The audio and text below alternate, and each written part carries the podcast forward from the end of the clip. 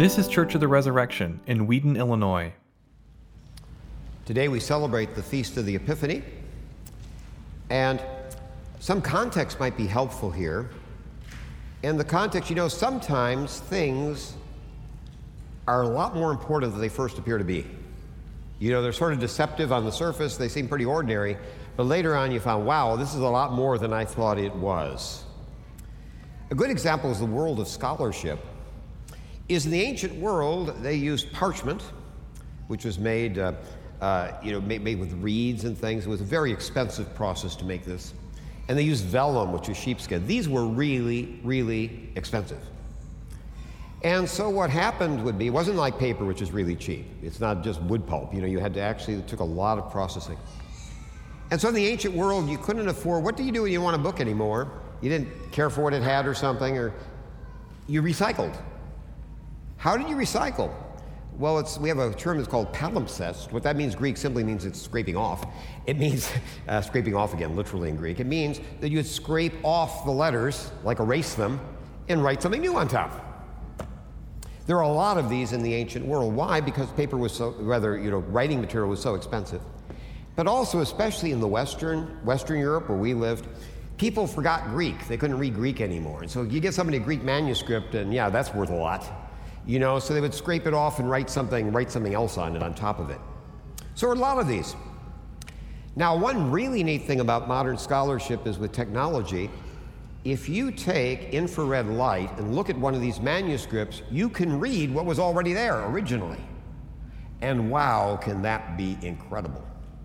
For example, one of the most famous has to do with Archimedes, Archimedes the great uh, philosopher from Greece. And one of his long lost works, the Greek original, we had some translations, but the long was long lost. Well, people were the equivalent in the Eastern Church of our hymnals, right? Every church has tons of hymnals, or dime a dozen, right? You have hymnals. They had these various prayer books. So somebody thought we need some, some paper, or basically some writing material for prayer books. And they made a prayer book look like pretty much like any other Byzantine prayer book. And then somebody held it up to infrared, and guess what they found? It was the lost work of Archimedes. There it was. We knew for a fact what it was because we had a translation of pieces. That was it. So we just thought one of, you know, a dime a dozen, you know, Greek prayer books was suddenly a valuable, uh, valuable value manuscript. So we found out it was something a whole lot more than we ever thought. And you know, the fifth of all, 20% of all the manuscripts of the New Testament are found that way. 20% of them, people just scraped it off because they wanted to use, use the, the material for something else. So, wow, you often find in scholarship, if you're talking about the ancient world, you know, what's underneath is often a whole lot more important than what's on top. Now, wouldn't it be neat if we had a term to describe when you sort of find out something is a lot more? Who could possibly? The Greeks, duh. The Greeks can always come up with terms. So the Greeks came up with a term to define what we would call something becoming manifest, becoming visible that wasn't obvious before and they call that epiphany. Epiphania in Greek. It means something, wow, it's there, but I suddenly discover it for the first time. It becomes manifest for the first time. So that's why we call this the Feast of the Epiphany. So we should ask ourselves two questions for us. Well, if epiphany means something is made manifest, exactly what was made manifest? That would seem to be pretty important. And secondly, what does this have to do with me? Like today in our gospel, we talk about wise men and things. That's really interesting, but how does that actually affect my Christian walk today? How does that bring me closer to the Lord Jesus?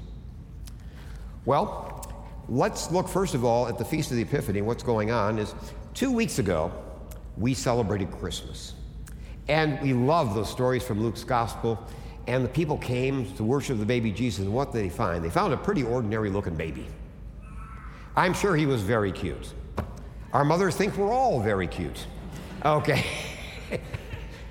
uh, by, by, the way, I'll tell you a, a, a priest secret with baptisms is not all babies are cute. So what happens is when somebody says, "Isn't that baby a, a cute?" and you say, "No, that's a baby."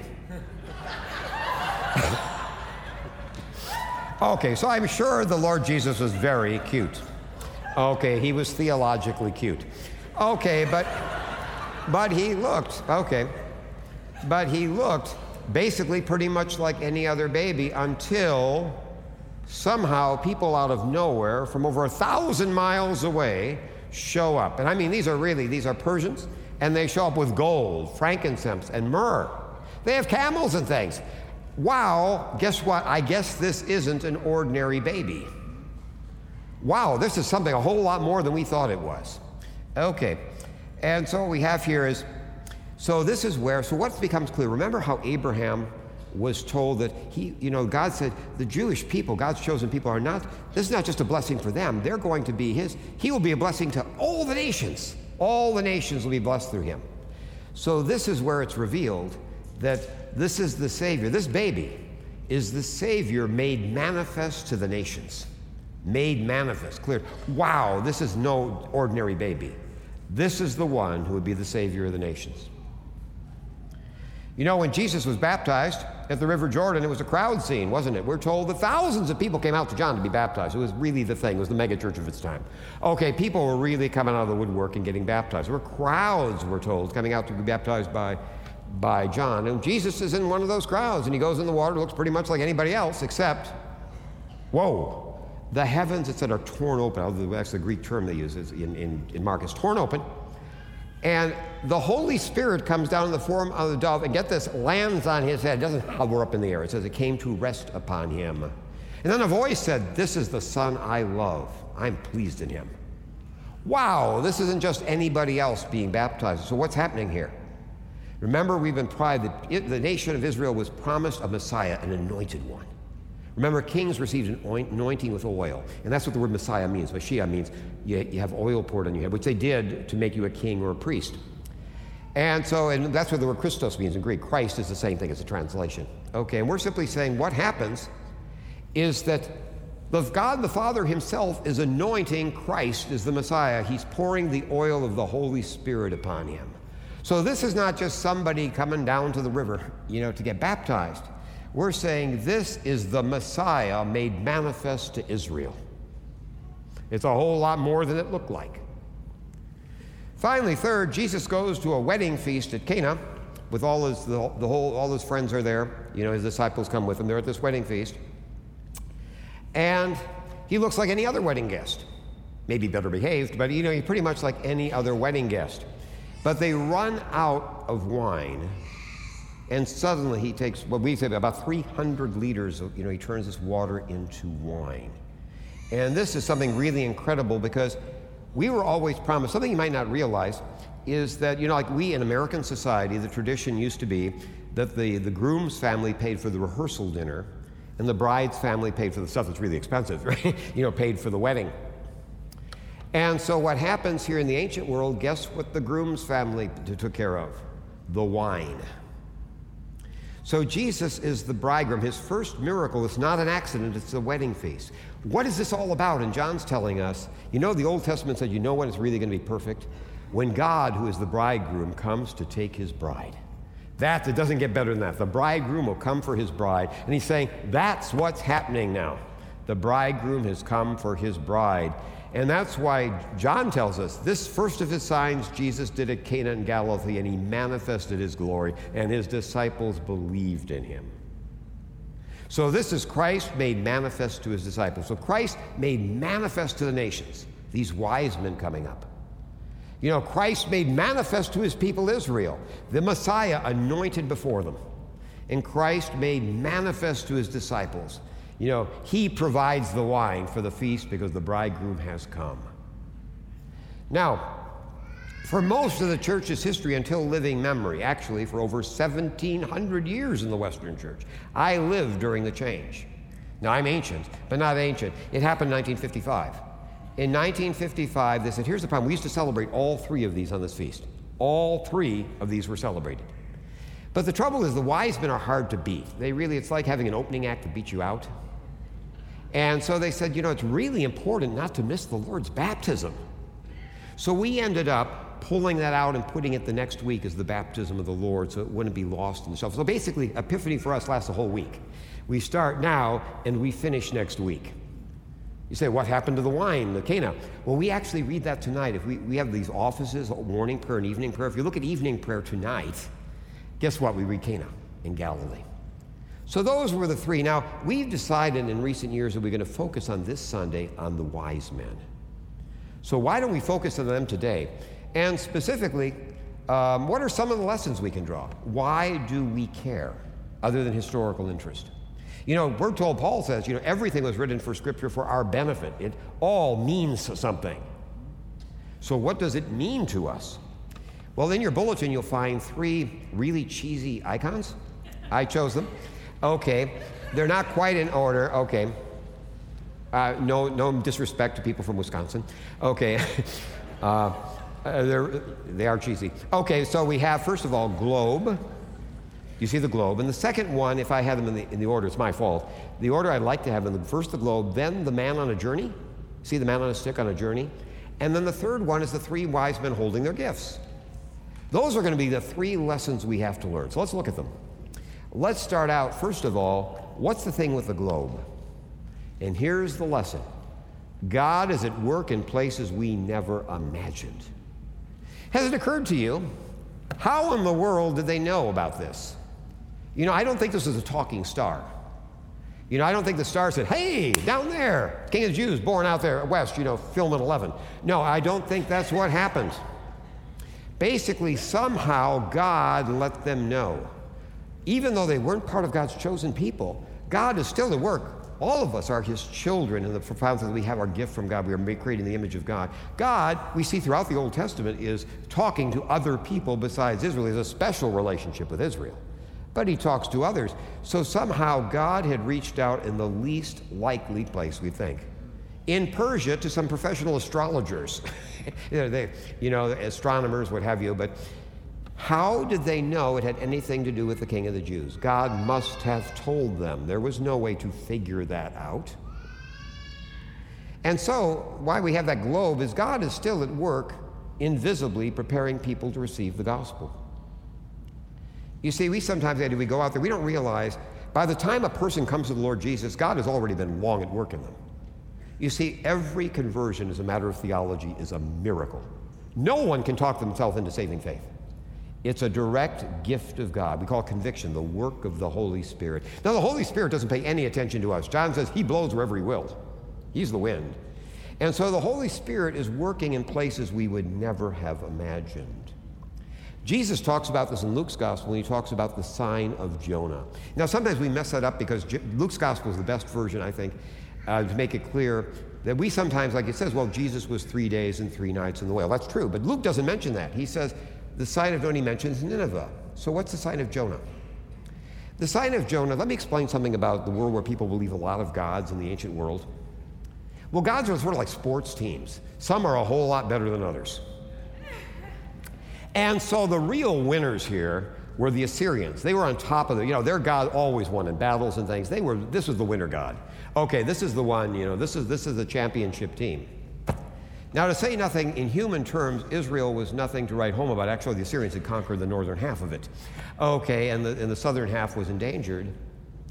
Why in the world this guy comes from Judea and starts in this great, powerful city, starts saying, you know, my God is going to destroy this city unless you repent. Why in the world would anyone listen to this? Because God was at work. That's what Jesus says this miracle is. Why did they listen? It's saying because God's at work. He said that's you know the, the sign of the sign of Jonah that somehow we'll see that God is opening hearts, even though there's no other reason. I just know this is true. Something's touching my heart. I know this is true. And Jesus said the same thing is going to be the sign of Jonah for, for, for us, he says, in our generation, is when Jesus came to his own people, many didn't accept him. Some certainly did, but many didn't accept him. But why in the world would Romans and Greeks, who were really proud in the sense of really conceited about themselves, they were really full of themselves, the Romans and the Greeks compared to, they looked down on people from the Middle East. And why in the world would they listen to this? And he said, Look, it's going to be a miracle. They're going to listen massively. He said, It's going to be like, no, no, these people out of nowhere are going to. Some, why would they listen? Because of the Holy Spirit's already been at work. That's what happens. Matter of fact, the Lord Jesus tells us he says, you know, we often think about church planting, and that's, I love the term, don't get me wrong, it's a wonderful thing, but he's saying, actually, if we look upon it, he said, don't say that there are, do you not say that there are four months until the harvest? Look, I tell you, lift up your eyes. The fields are already ripe with the harvest. They're white with the harvest. God has already done the sowing. We're going for the reaping. Okay, by the way, if you don't know something in the ancient world too, seed time was not fun. Planting was not rewarding. You didn't know whether it would be a successful crop. It was a lot of hard work. Harvest is always fun. I go to places like France, I think, with the, the when, uh, what do you call it, the, whenever you, we, we bring in the grapes. Um, uh, in any event, when you do that, that's a real holiday. Everybody comes and they celebrate. It's fun. And he says, You're here for the good part. God has done. People have gone before you. You're here to harvest, not to plant. You're here to harvest. God is at work. So, another way Paul tells us about this in the epistles, he basically gives this argument which can help us as well. And I'll tell you how this all comes down to us. Paul says, You know, I want you to think about something. Paul was not a physically imposing person. So in a room like this, someone with Father Brett, uh, you know, as tall as he is and things, you can't miss if he's in the room. You're going to see Father Brett. He stands, or our bishop, our beloved bishop. He's something, something about him you know if he's in the room. You don't have to, gee, I wonder if the bishop is here. That's not hard to figure out because there's something about him that really is an impressive presence.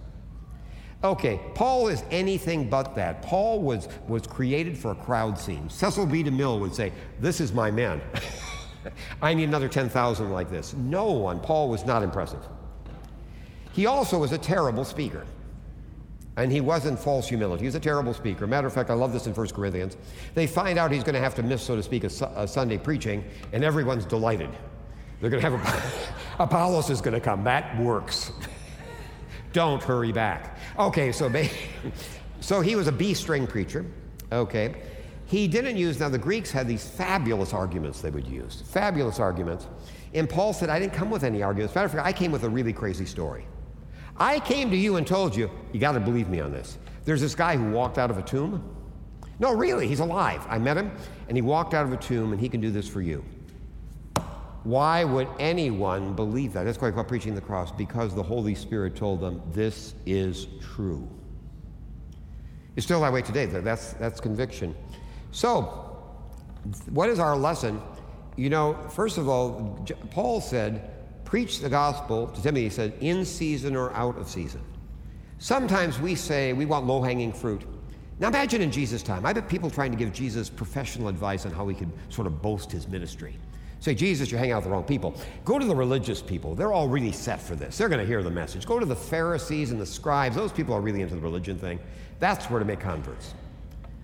Where did Jesus make his converts? The last people we'd expect. All the people on the margins, the ones who were written off, those were the ones. So we don't know where God's been working. And it's often places we never suspect. So basically, he's saying, don't try to aim. The, remember the sower? He sows the seed. He doesn't try to aim for the good ground because we don't know where the good ground is. God does. We just throw it everywhere. So don't write people off and saying they never, we don't know where God's been working. We don't know. And also, a beautiful thing is we can be overwhelmed when it says, make disciples of all nations. We're saying, especially now in a secular age, how are we ever going to do that? Well, we're not. God's doing it. We just reap the harvest. We're out there to bring in the harvest. This encourages us that it's not a matter of how well we persuade people or something. God's already doing the heavy lifting. Just go out. This is the fun time. Go out for the harvest and, and let's rejoice. Now, the second thing we have is a man on a journey. And what's our moral here, our lesson? Don't stop. Start now and don't stop till you get there. Start now and don't stop till you get there. What do I mean by that? Well, first of all, notice something about the, about the uh, wise men here. They get the star and they get the message that, you know, the, the king of the Jews, the incredible king of the Jews, has been born. A lot of people would say, that is really interesting. Wow, that's interesting. Let's, that's a good dinner conversation, maybe put on my blog post. I guess that's anachronistic. But in any event, it's something to chat about. That's an interesting fact. They took action. They say, we need to go and worship him. That means moving. They're going to do something. They aren't just sitting saying, oh, that's interesting. That's really neat. They are acting upon it. They immediately get up and they go to do something in response, which is to go and worship And This is a journey. The journey of faith is, matter of fact, in the Old Testament, we describe walk, being a Jew is described as walking. It's, you know, we walk with God. Enoch is the one who walked with God. You know, we talk about people walk. I mean, it's a walk. We talk about the way, the way, the road. The Christians called, Jesus said, I am the way, meaning I'm the road. Uh, you know, we, the early Christians called Christianity the way. So Christianity isn't about sitting down, it's about walking. It's about a walking stick, not a chair. Okay, so they go here, so they're determined to, to go up and they, they move. So what's the second step on their journey? Is they need more information. They know he's been born, and only later we'd hear about Star, actually leading them somewhere, comes later in the story. But they know, wait a second, the king of the Jews, well, we know where Judea is, and we know the capital of Judea is Jerusalem. Well, why don't we go and ask? You know, so they show up in Jerusalem, say, okay, where is he? Can you tell us where he is? So they go for people who should have more information, and they do. Guess where they look for more information? The scriptures. They say, well, the scriptures say here's, what, here's where to go. And what do they do with that? They get up and they actually uh, take, they, they follow that. They actually get up and follow the scriptures. They, they examine the scriptures, and that's how they stay on course. If they had to check the scriptures, they could just be wandering around. Because again, they're asking where he is. And then we said the, the star is going, to, is going to actually lead them to the actual physical place. So they go down to, Jeru- they go down to Bethlehem. Now, notice something. All those people in Jerusalem didn't do that, did they? There are a lot of people reading the scriptures who thought, this is fun. This is good. Reading the scriptures, good, holy thing. But when they hear what the scriptures tell them, your king of the Jews is born, that's fine. Why don't you go tell us about it? They don't even move. You go tell us about it. That sounds interesting. They are not satisfied until they meet Jesus for themselves. They're not trying to blend into a crowd scene of believers. They're saying, I'm not going to be satisfied until I see him with my own eyes. So they go all the way until they actually meet Jesus. Okay, that's so our journey will not end until we see, in our, in our Eucharistic prayer, we say, until we see the Lord face to face. So we first accept the Lord Jesus in our lives. That's when we get up and start walking. Matter of fact, you notice how often it says, you know, rise, take up your pallet, and walk. You know, he's always getting people up and moving. The first thing we hear good news is let's move. And then we find more information. We search the scriptures, and we don't say, hey, that's interesting. Every time the scriptures tell us directions, we, we you, people just want to talk about the scriptures. Leave them behind. Just keep moving and following the scriptures. Don't stop until you meet Jesus. Well, the third thing is practical advice is to the wise men bearing gifts is our third icon, and that is don't show up empty-handed. You don't come to a baby shower without gifts. Now, let me tell you here, this is so important that it's repeated in the law of Moses three separate times. Let me quote the verses to you.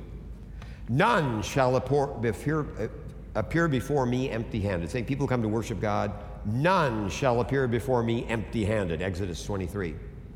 In case we missed it, Exodus 34 comes back and says, None shall appear before me empty handed. Deuteronomy says, They shall not appear before the Lord empty handed. There's a message here. When we come to the Lord, we, so we, we don't come empty handed. So, what did the wise men bring with to worship the baby Jesus? They brought three things gold, frankincense, and myrrh. Okay, what is gold? Well, gold's the easy one. In the ancient world, it was most things were empires, and what happened is you have your basic state, the people who are on top of everything, and other people pay tribute. They pay basically a tax to be left alone protection money, although it sounds better if we call it tribute. They paid protection money, okay, and they paid it, normally it was measured out in gold was the standard unit of measure. Okay, so they measured out in gold. So gold is what you pay to acknowledge that, yes, you're my king. I owe you money just because you are. They didn't provide public services. It wasn't like our taxes. It was just because I'm important, you're not, pay. okay, so it's basically that's how you acknowledged, you know, king. So this is how you acknowledged a king. Frankincense is something you used in a temple, it's something used in worship. There are all sorts of incense to make things like air freshener of the ancient world, but frankincense is used for religious purposes. It's something you use for religious worship. And the third thing is myrrh, which is the most unusual baby gift. Matter of fact, I've got to tell you, here's a life hack. You do not want to bring this to a baby shower. Myrrh is actually a burial spice. And what that means in real terms, it's a desiccant is when bodies, you know, the trouble what makes them smell is they get all sort of watery and, you know, uh, slippery. And so you put this on the body all over, and it's, it takes all that stuff up so it doesn't decompose. You know, it slows decomposition. So that's the whole purpose of myrrh is you put it on things so it stops bodies from smelling for a while so you get them in the grave.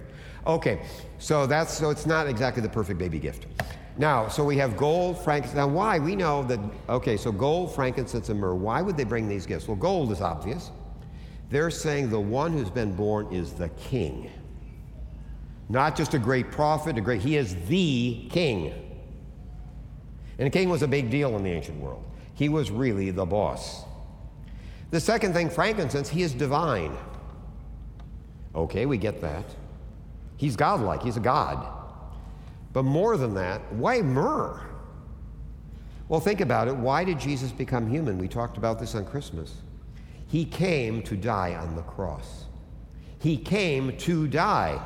God didn't have to become eh, incarnate in order to chat with us. He did just fine in the Old Testament scriptures communicating.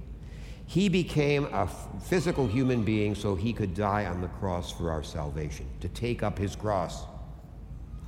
So, gold, you know, we, we acknowledge he's truly the king. Frankincense, he's truly God. And myrrh, he truly came to die for us. Now, what do we bring? I have good news. We have a list of gifts. First of all, we're told in the scriptures, Paul says, you know, we should offer ourselves, our souls and bodies, as a living sacrifice, holy and acceptable to God. So we bring ourselves as the gift, but what does that look like to bring ourselves? What does that mean? Well, we have the same three gifts. To offer ourselves means gold, frankincense, and myrrh. How so? In gold, we really recognize Jesus as Lord of our life. Now, a lot of us saying Jesus is king, that's so easy. I, yeah, sure, of course. No, he is not Charles III. You see, if we have uh, Canadians here, you know, Americans don't, is that being a Commonwealth country, Elizabeth II was Elizabeth was also the Queen of Canada. She wasn't, you know, she's separately the Queen of Canada. And so now Charles is now the, the King of Canada. And what does that mean? Well, he has his picture in every post office, in every public building. You don't have to ask what he looks like, it's a picture there. Enjoy it, that's it. The king, a, a constitutional monarch, he reigns, he doesn't rule. He's someone we honor, he's symbolic, but he doesn't get involved in our lives. He has nothing to say about what we actually do. We decide that in Parliament. You know, all he does is sits on top and looks, looks, looks official. Some of us do that with the Lord Jesus to some extent. We say, oh, of course he's our king. We put up his picture in our wall, we put a cross up on our wall or something, but there are whole areas of our life that are not subject to the Lordship of Jesus. Maybe our social media, certain relationships we have, certain parts of our lives, our work. There are certain parts of our life that it's like Jesus has never been there. He's certainly not ruling. So the first thing we bring is to truly take Jesus as the Lord of our life. That means everything. There are no spaces apart from Jesus. So that's king. He is not a constitutional monarch, he's an absolute king. The second thing is frankincense.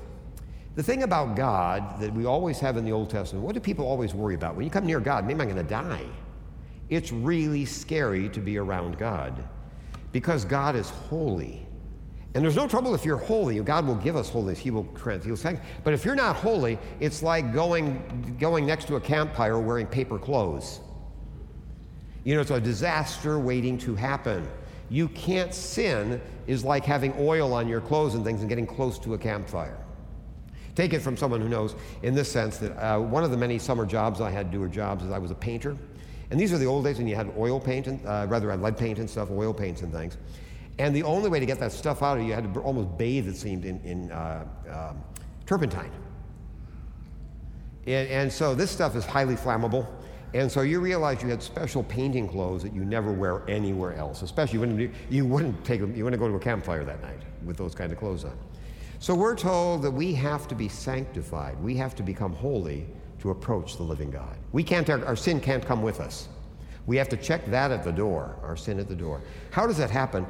In my favorite verse in all of Scripture is 2 Corinthians 3.18, where it says, as we look at his image, looking at God, we are transformed into that same image from one degree of glory. That's called holiness, sanctification to another. We allow God to make us holy so we can approach him. Well, what about myrrh? Well, some of us are satisfied of saying, you know, we, we like to admire Jesus. It's pretty easy to do, isn't it? That is really neat what you did. I'm really grateful you died for me. We should be. But Jesus says, I'm not looking for admirers, I'm looking for followers. He says specifically, he says, if anyone wants to be my disciple, he says in Luke, he says it actually all three synoptics, but in Luke he says, uses the word daily. If anyone wants to be my disciple, he has to take up his cross daily and follow me. Christ came to die. We also have to die to sin. That's real death. We have to take up the real cross with Jesus. That's we're called to that. So what do we do? What does it mean to offer the right gifts to God? Does it mean we really accept Jesus as our king? In the sense of not eh, really the ruling monarch. There is no part of our life that we have set off limits to the rule of Jesus. Secondly, with frankincense, that we are constantly looking at God and becoming transformed, becoming more like Him. You know, that's holiness that allows us to approach Him. And third, we've come, we're coming to report to work. We're picking up our cross. We're dying to self. We're taking it's the way of the cross as the way of life. Okay? So, our conclusion then is I've got really good news for everyone. You know, I love the fact that we have the stars up here now because basically the stars were over the altar.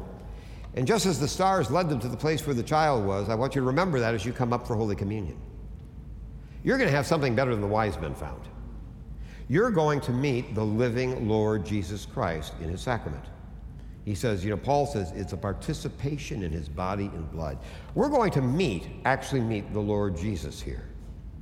So, what as we come to Him, what we want to do is simply say, Lord, is we want to bring gifts.